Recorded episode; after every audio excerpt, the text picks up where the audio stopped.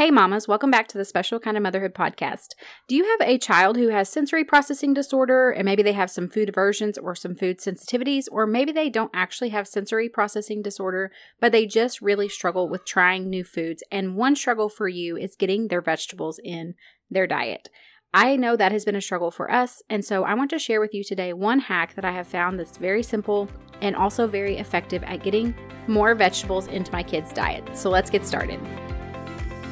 Hi, friend. Do you dream of having a garden but you don't know where to start? Do you want to switch to more natural products but feel overwhelmed by all the options? Do you believe that a holistic lifestyle would help your special needs kiddo but you're daunted by all the information out there? Welcome to the Special Kind of Motherhood podcast, where you will learn how to work towards your dream for homesteading, gardening, and holistic living in small, simple steps that won't overwhelm you. Hi, I'm Ashley. I'm a wife, Jesus follower, and mom to some amazing kids. As some of my kids began experiencing health struggles and developmental delays, I decided it was time to switch to a holistic lifestyle.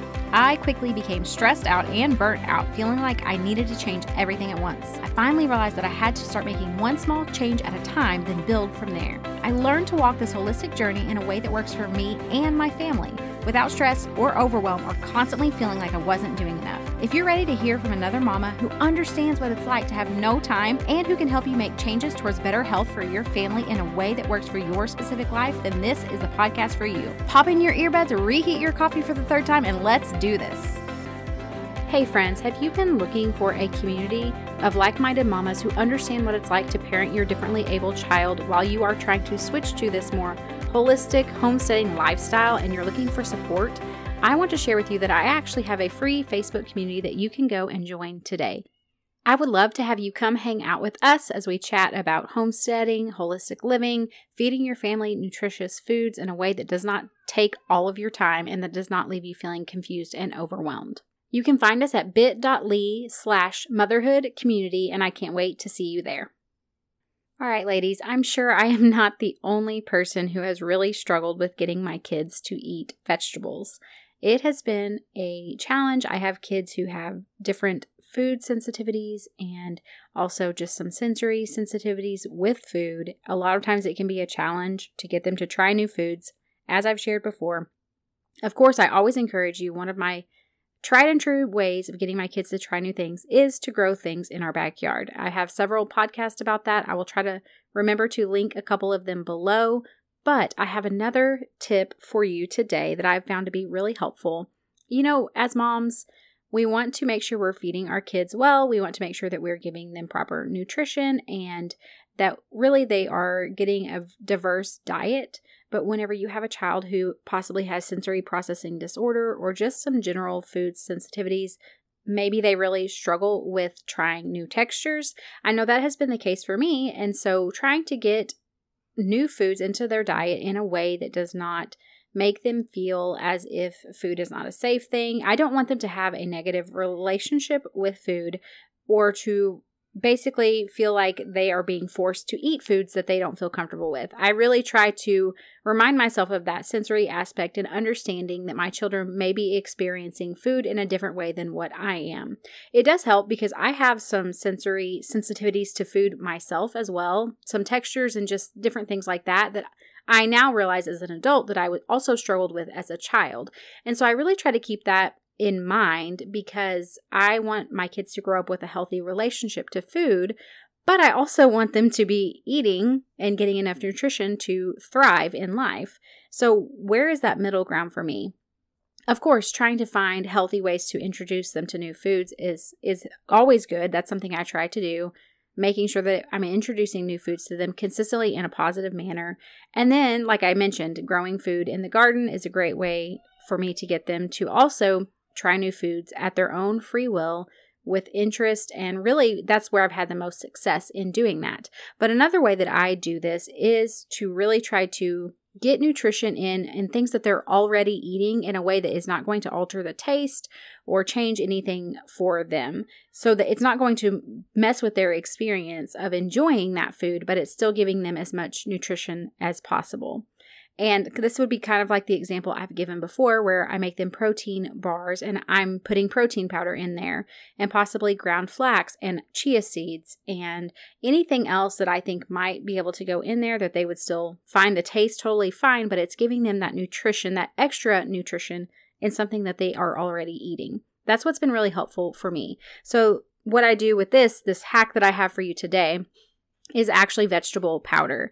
This works great because I will give you options that you could buy if you want, or you can make your own. I like both. I have both. I've done both, and I think having the versatility works well. But basically, what I end up doing is I will dehydrate vegetables from my garden, or honestly, you could go to the grocery store and buy frozen vegetables or fresh and dehydrate those as well. I will dehydrate them. I'll walk you through the process of how I do that, but I dehydrate them and then I grind them up to, into a powder and I will sprinkle them into things.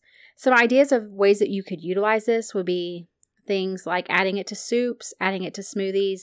Like I mentioned, even sprinkling a little bit in a protein bar. Another great way would be to get some salt, take the veggie powder, and then actually mix that together. And so you can when you salt their foods they have like you almost have like a veggie salt basically. That would be a great way to just get a little bit. I understand that it's not giving you know my children aren't going to eat an entire cup of broccoli this way but any little bit that i can add into their diet is a win for me. That's just what the way i consider it. I'm all about that just getting those little pieces in where i can when i can and just being consistent with that. So yeah I, some other things i would say some ideas for things that I do like to dehydrate would be things like lettuce, kale. Uh, we dehydrate peppers, and then you could also do any kind of like mild tasting. Broccoli would be a great one. It's not as mild tasting, but a lot of my kids like broccoli, so that works well for us. But anything like that that you could just dehydrate, fully dry out, and then grind into a powder. You also could get very creative with this. You could actually do a blend of maybe you're going to do some fruits and vegetables together, mix it up. That's going to kind of improve the taste, especially if you're going to put it into something like a smoothie or something like that. That might be a great way for you to improve the taste for them. But just getting very creative with what your kid is already eating. Another idea I thought of would be something like actually dehydrating blueberries or carrots. You could even do beets, anything like that that has that really rich color. And strawberries would be another option. And then grind it down into a powder and then use that powder to color their food. So maybe you could color yogurt or you could make them popsicles and put some of that in there. Just again, just get very creative with this. Really, the sky's the limit. It's there's so many different things you can do, and it doesn't require a lot of hands on effort especially if you have a dehydrator. We actually have it. It's an air fryer that's like a multi purpose. So it's also a dehydrator and it has five trays. So I can do a good amount of fruits or vegetables in there and then just grind them all up. And then, you know, that, that would last me for quite a while. And that works well for us. I will say if you are going to dehydrate things that have kind of a thicker skin. So this could be things like cherries, blueberries, grapes. I've also had this experience with like orange slice, like orange wedges, not when I slice it really thin. Then you want to make sure that you're actually poking a hole in the fruit so that skin is penetrated and it can actually dry out all the way through. So basically what I will do is I will get again, you could do I like to buy things when they're in season or grow things in my backyard. But in season, that's when I'm going to find it for the best price. Squash is another great thing I think of. Zucchini, those are very mild tasting. That would be great to dehydrate and grind up into a powder that's not going to add some kind of funky flavor to anything you're putting it in.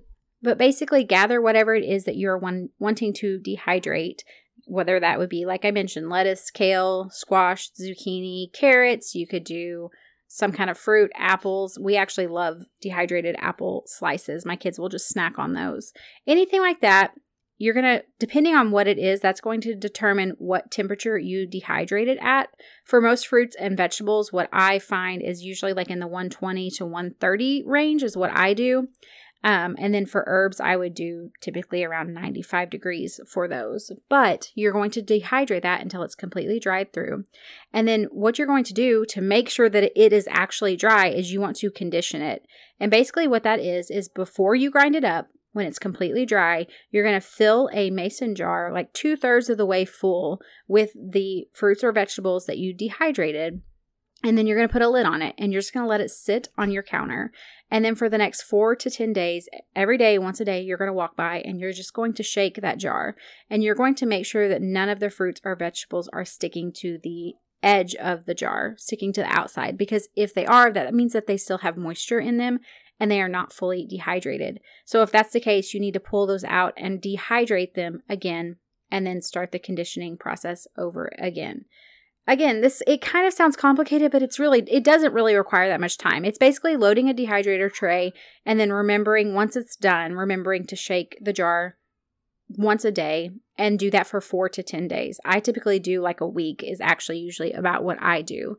But just do that for a week and then you know they are completely dry. Whenever they are completely dried out, then what you're going to do is put them in like a food processor or something like that and you're going to grind them up into a very fine powder. I like to once it's into this very fine powder, I just put that powder into onto a baking sheet. I like to lay it on parchment paper and then I will put it in the oven at 200 degrees for 15 to 20 minutes. That's just going to help it to keep from like clumping together. So I let it completely dry out that way. I just pick up the parchment paper and kind of make like a little funnel out of it basically, dump it into a mason jar, and I put the lid on and I store it in a cool, dark place. Very simple. It's really not that time consuming. It's more of the matter of remembering to come back and take care of it. But I like to set timers for things like that whenever I'm just not really sure if I will remember to do it because that happens. I get busy with stuff and I forget that I put something in the, the dehydrator. But again, it's pretty forgiving. It's not really that big of a deal as long as I'm not leaving it for long periods of time. So you may be saying, well, this sounds nice and all, but I don't feel like I have time or I don't have the desire to make my own. And I totally get that. I will link below in the show notes a couple of, there's actually a superfood and a greens powder that I have used that I have in our house. I will keep that in our house as well in case I don't feel like making my own stuff or I run out or anything like that. I just like to keep it on hand. And I love to add that into their diet in the same manner, but the reality is is the work is done for me. And a lot of times when you're in a busy season or you just don't feel like that's a priority for you right now, that can be extremely helpful and that may be what you need. And that's totally fine. If you need something that is already made for you, but you want to try to use these different ways of getting that extra nutrition into your child's diet, by all means do that. Do what works best for you and your family. I, like I said, I use both. I will make my own whenever I have the time. And when I don't have the time, I fall back onto the other things that I have. And I love having that flexibility to use both. I hope this has been helpful for you. I would love to hear from you. What are some ways that you actually try to get more fruits and vegetables into your child's diet, especially if they are a child who really struggles with food variety? So come join us over in the Facebook community or reach out to me by email or on social media, and I cannot wait to hear from you. I hope you guys have a wonderful week. I will see you back next time. Hey, Mama, I hope you enjoyed today's episode. If so, would you take 30 seconds to share this with a friend who is wanting to live more holistically without the overwhelm? Also, don't forget to head over to Apple Podcasts to leave me a review. It blesses and encourages me to know that this show is helping you. All right, friends, it's time for me to go work in the garden and make some homemade bone broth. I will see you back next week.